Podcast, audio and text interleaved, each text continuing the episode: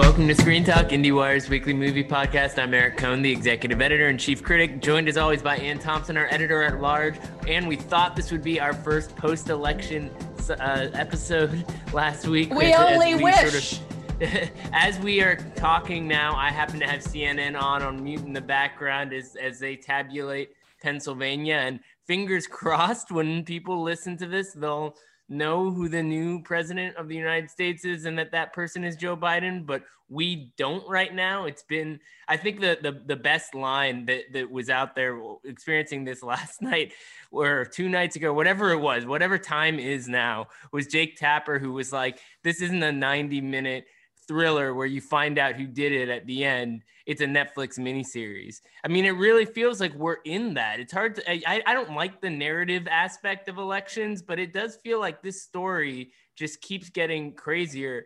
How are you dealing with all the stress?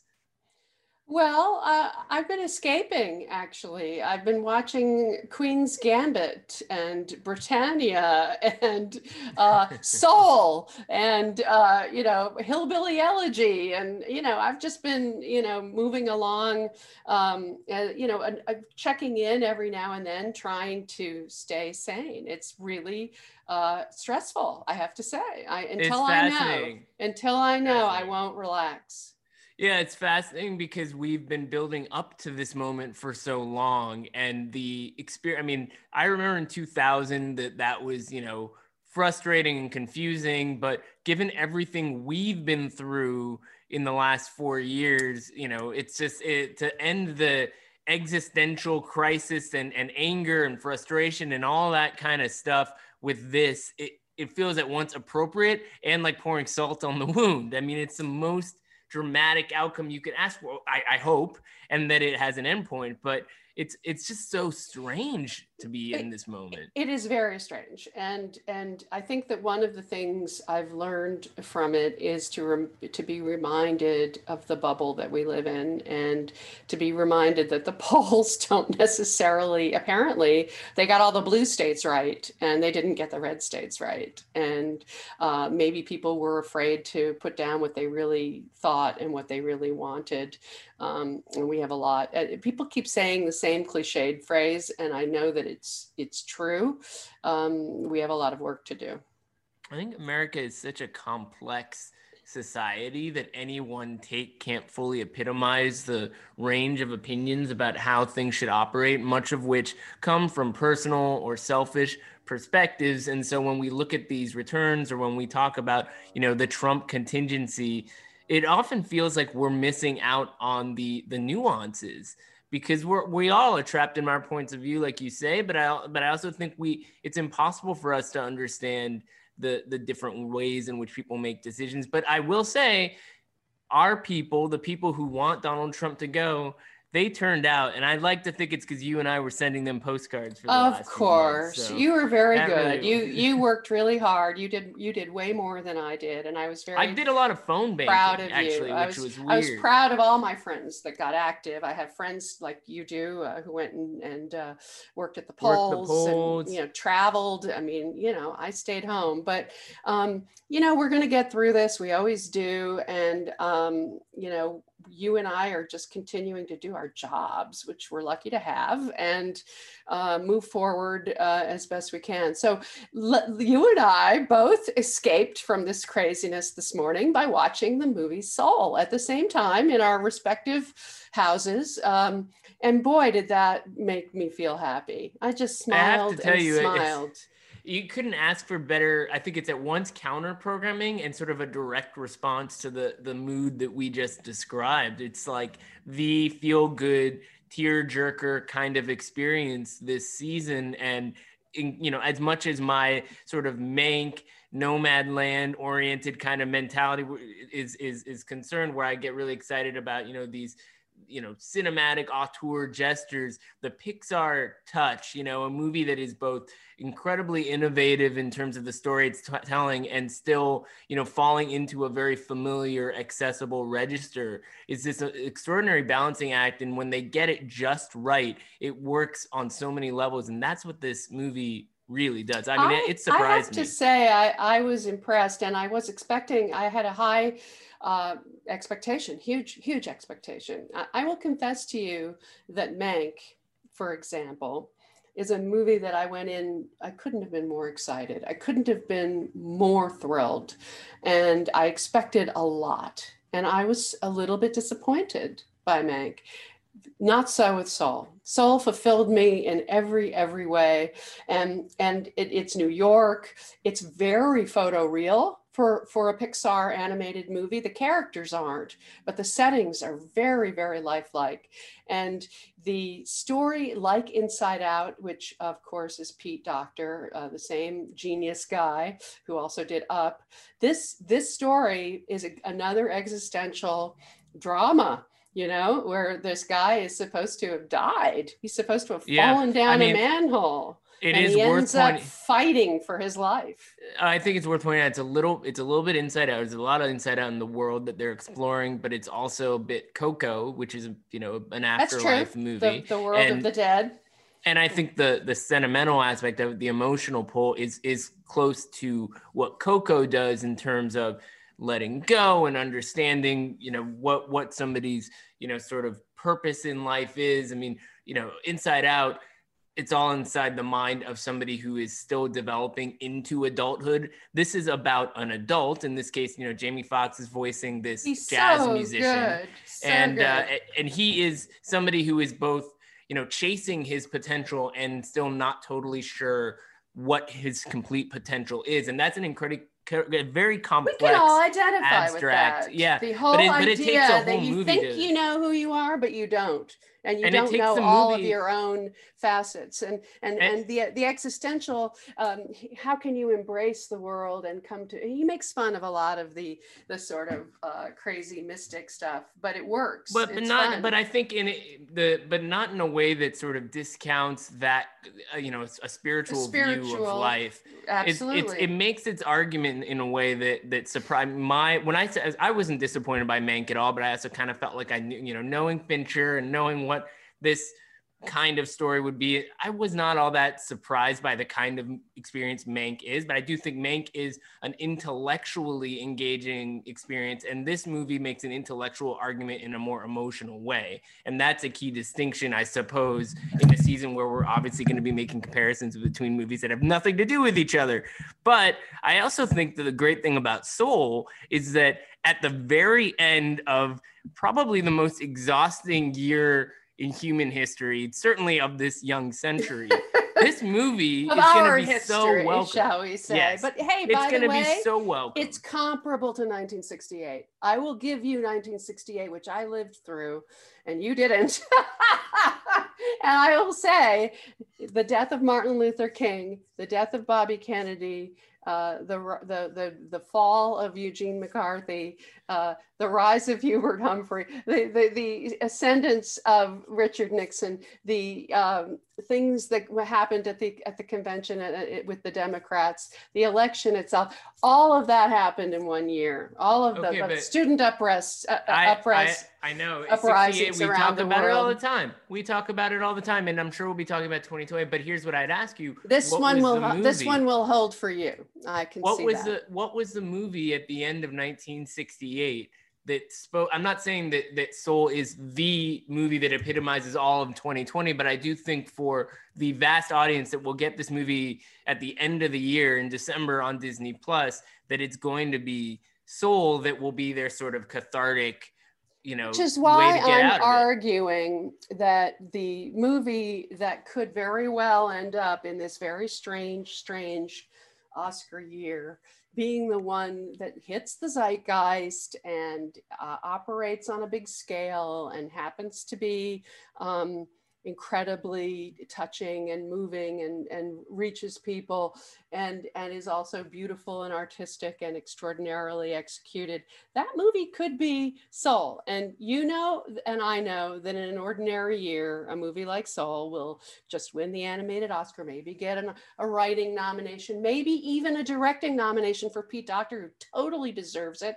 Maybe With, a, Kemp a, Powers a score, is a co-director and then Kemp, uh, two of them together, and then Kemp Powers actually wrote the movie along with Mike Jones, our friend, who did such a yeah. good job with Pete yeah. and and yeah, Kemp. it's cool to see that. And I interviewed and, and Kemp, three, and I'm yeah. I'm I'm a huge fan of his for uh, One Night in Miami, and he's having an amazing year.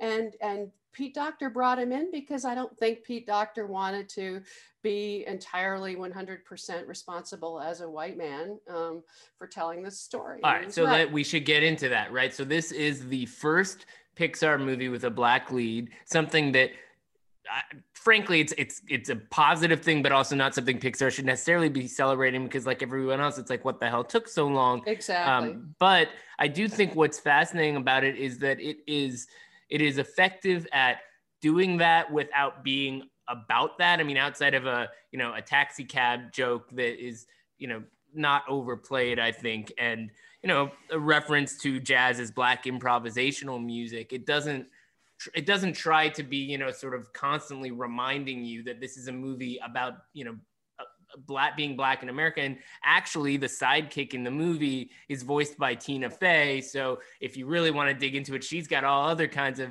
connotations associated with her. So there, there's going to be some really fascinating conversations about and I'm going to argue that she and that character and all of all this the stuff that goes on in the tussle between the two of them as they head back to Earth and try to figure out how to to navigate the the existential crisis that they're both in.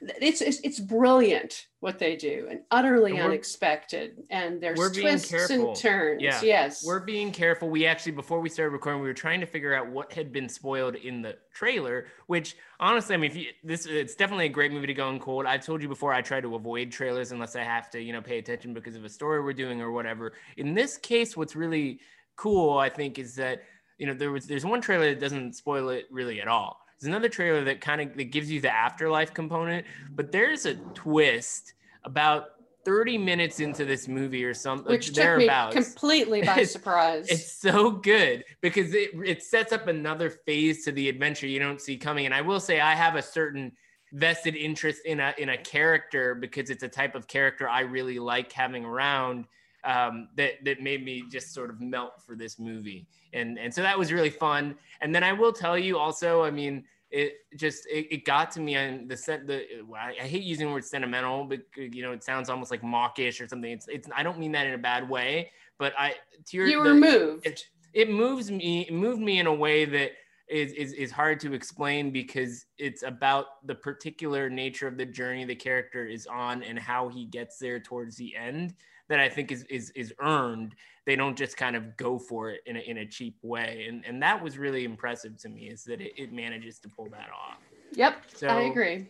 It's going to be fascinating to talk about this in in terms of how it plays into the other movies that we've been kind of engaging with over the course of this year. I mean, it's wonderful sure. that it's actually going to be on, you know, in, in spite of all the pandemic hazarai, it's going to be on Disney Plus you know, on December 25th. It's a Christmas movie. And not you don't have to pay movie. more for it. You are already subscribed to Disney Plus and presumably they if you're not, you're you might actually try to to join up because it's worth seeing. It's it's it's really one of those utterly gratifying, satisfying joyful experiences. That's all I can say. I, might, here's something I, I am curious about. Um, with the, you know, one of the and selling... it's witty. It's witty and funny. And, yeah, it's, it and, is funny. And it's charming Wait, and clever. Wait, let me go can ahead. I throw something out there because you know all of that. Uh, you know, somebody could have.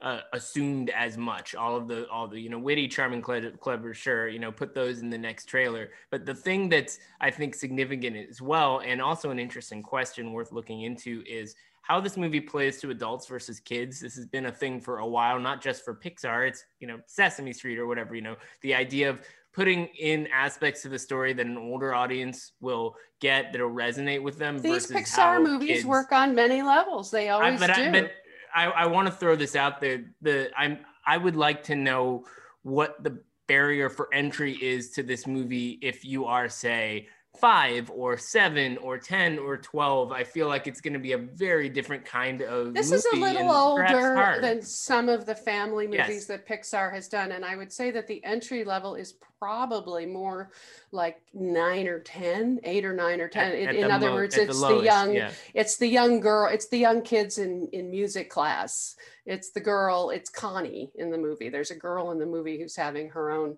crisis about whether she's good at playing the trombone or whatever yeah i yeah I, I, and and uh, the life and death stuff will obviously be uh, i mean there was that moment in inside out where where a, a beloved character vanishes from the picture you know? And and I, I remember seeing that and being like wow that could really traumatize some kids. And and i don't think this movie goes quite in that direction. So but but it does deal with a lot of complicated feelings that a fully adult person might have about how they came up. And that's something that a child's not necessarily going to grasp all, but, but, children are going to relate to this the con the, the, the tina fey characters um, anxiety about finding their purpose and finding uh, their spark, and that's that's part of it. You know, kids, kids worry about that too. You know, what, what who am I? And it's that that's where the entry is. It's all those little souls in in uh, in in the seminar. looking for their for their purpose. I love the yeah. idea that all these character these these these little souls have have personalities developed. You know that you got to find one, one, before you go in, and you're yeah. the insecure one, and and and that was that was all the visuals of the of this uh, in between world and and the various gateways to uh, returning to Earth and all the different mechanisms of it were just fabulous. That's I will I say, I will say there's one recurring joke about different souls who have trained Tina Fey's character over a long period of that time. That was funny. sometimes I thought it was a little too cheeky. Sometimes it was a little. At first, I was not totally into it, but then they slipped in a George Orwell reference, and I was like, okay, that was pretty good. So, and there's an Abraham Lincoln one that I really appreciate. That was good. Too, so, the other thing but, that struck me about that character um, is that is that many many people are going to identify with with the people in this movie who are lost you know who who haven't found the cocoa themselves. factor and, know, and uh, that's part of and and even to the extent that this character um, is a depressed character, the Tina Fey uh, character. Uh, that that number twenty two is is the right. character. Well, that's the name of the name of the thing that they go to to kind of become mentors or you know they, they pair mentors with lost souls it's called the u seminar i mean it's like it sounds like one of those things you pay five hundred dollars for in, you know California. yeah, yeah, exactly. Yeah, they're making so they're having a field that. day with various astrology, mystic, you know, all of that kind of stuff. But but the um the but the but the other wonderful element of this is is the design so that you have the real world, which is as as photo real as any uh, Pixar movie I've ever seen. Uh, not again, not the characters, but then when you go to these other worlds, it's very 2D. It's very hand drawn in a graphic way that's just delightful, and you haven't seen that before. There are some aspects of it in the the uh, the transitional moment early in the movie that actually it's sort of like the pre-credit sequence. It reminded me of the drunk sequence in Dumbo.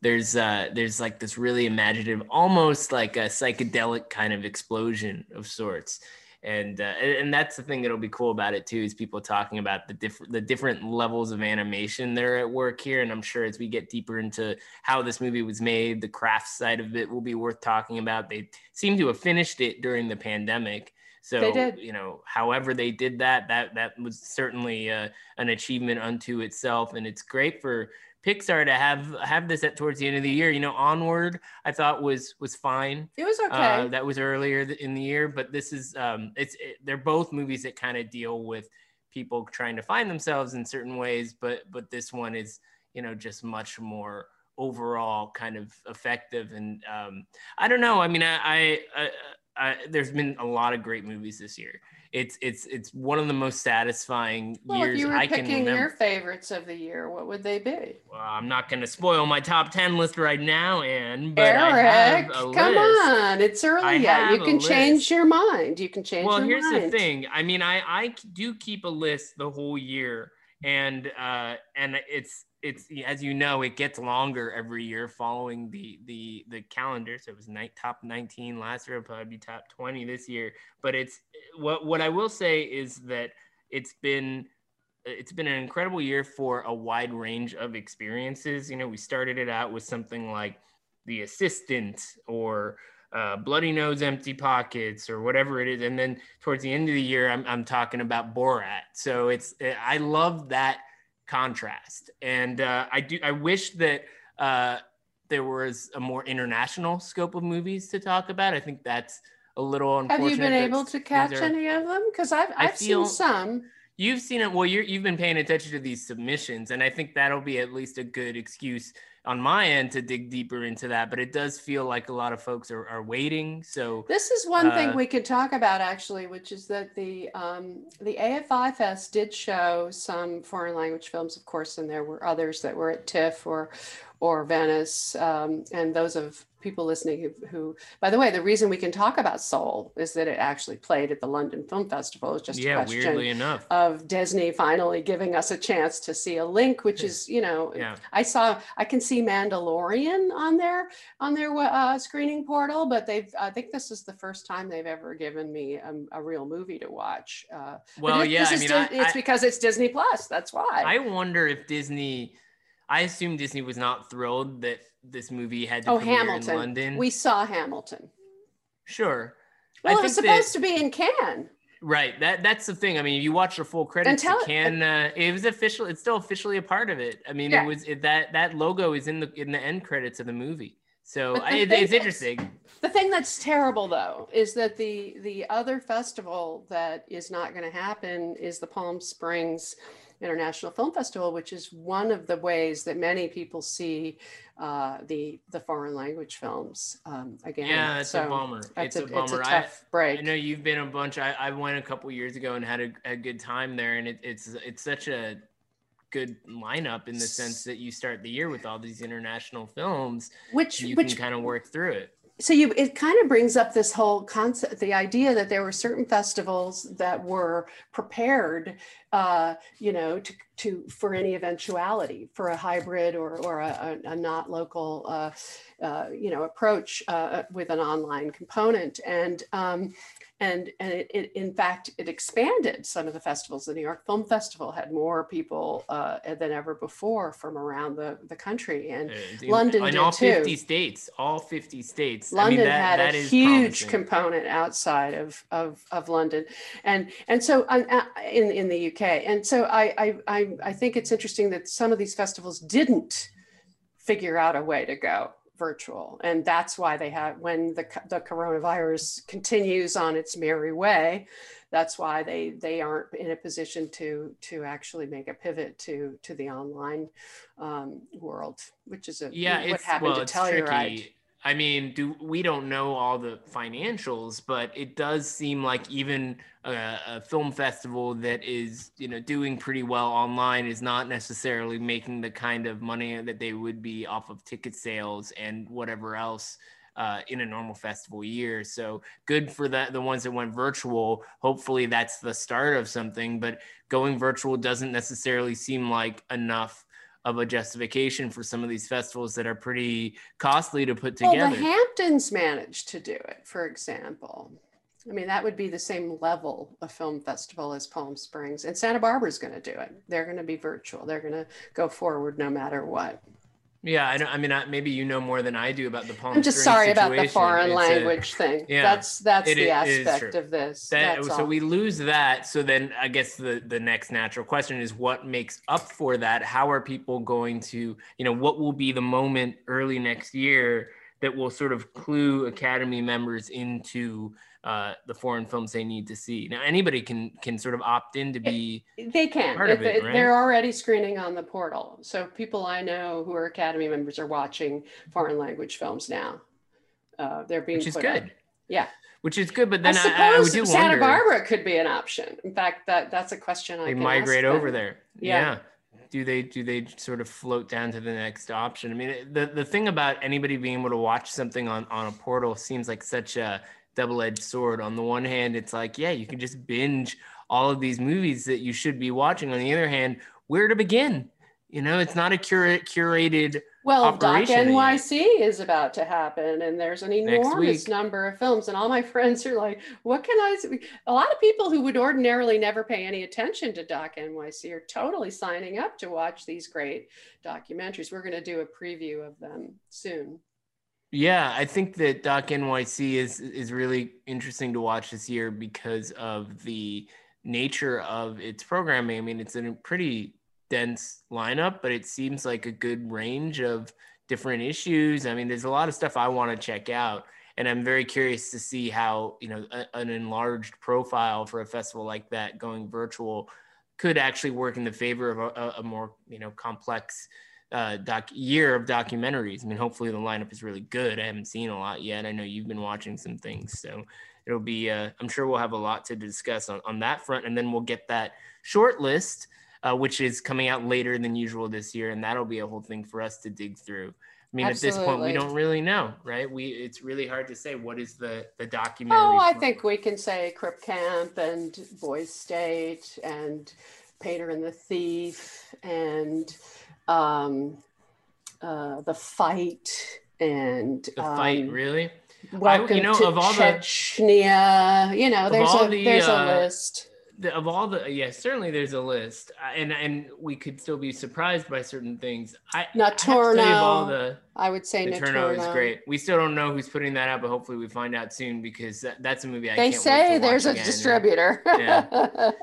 Hint hint. But the thing and, and truffle hunters don't forget about that one. But um Absolutely. I, I was gonna say of all the political documentaries that are oh the human factor around. that's a good one eh, in, in I, I, haven't NYC. seen that one yet but i think yeah. Dror Moreh is an interesting filmmaker of all the political documentaries that i've sort of waded through this season the one that actually affected me the most not emotionally but but really made me think things through and actually instigated to some degree my decision to join phone banking for the first time was, was all in the Stacey Abrams documentary Absolutely. you interviewed Stacey I have to say that movie it it could be sort of like it could at any moment just evolve into pure agitprop and like rah rah look what this woman did and she just cheated and all that stuff and it does do that but it also does a really good job of showing explicitly how voter suppression works and and how people are bending the system in a certain way. And so it's like once you see that, you cannot unsee that.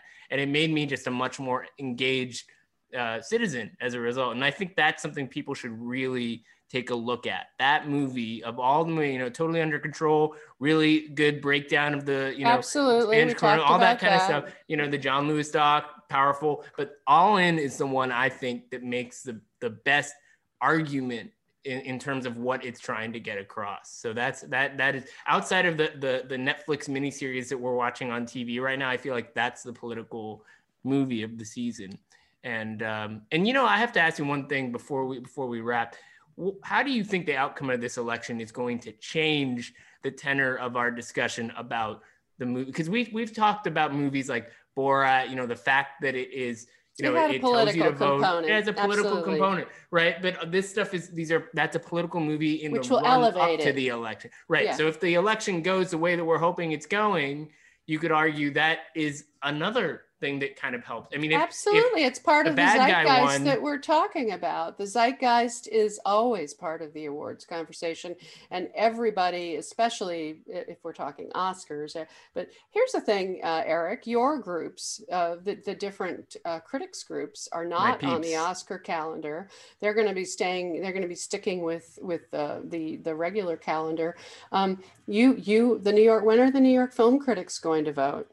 We're gonna vote uh, in the beginning of December, so we're on the uh, we're on that timeline more or less that we usually are. Which I and and I've already started, you know, sort of exchanging notes with peers. I mean, we usually do that, but it's it's there's a lot of curiosity this time around. You know, do the do the big movies that we've discussed end up being the ones that kind of define the conversation, or is there this kind of collective impulse to spread the love? Is are, are are certain movies that we assume to be frontrunners actually more divisive than we realize? And how could that end up unfolding? So I think it's it's totally unpredictable, which frankly is awesome. You know, I love that. And does it have an impact on the rest of the Oscar conversation? I guess that the question more that, than ever. More, I'm going and, to I, argue so. that it's going to have more impact because there's so if you have fewer uh, voices and fewer avenues for um, uh, sending people in the direction of watching this or that over something else, then you're going to have to rely on the critics to tell you some of that information. Um, I mean, maybe there are people at the Academy who are sampling all the different things that are available, and, and I hope they are, but um, they're still going to need some, uh, some direction. And I think that the critics are going to have an enormous impact. And I think the election is going to have an enormous impact. We're enormous direct impact. the hell out of them. I, yeah, Yeah. the election for sure. So next week, I guess we'll be in Doc NYC mode, so we'll have some of that stuff to talk about. Knock on freaking wood, we'll have an election result, so we can actually have a post-election episode, and then we can really look at the answer to that question of how the election will impact things.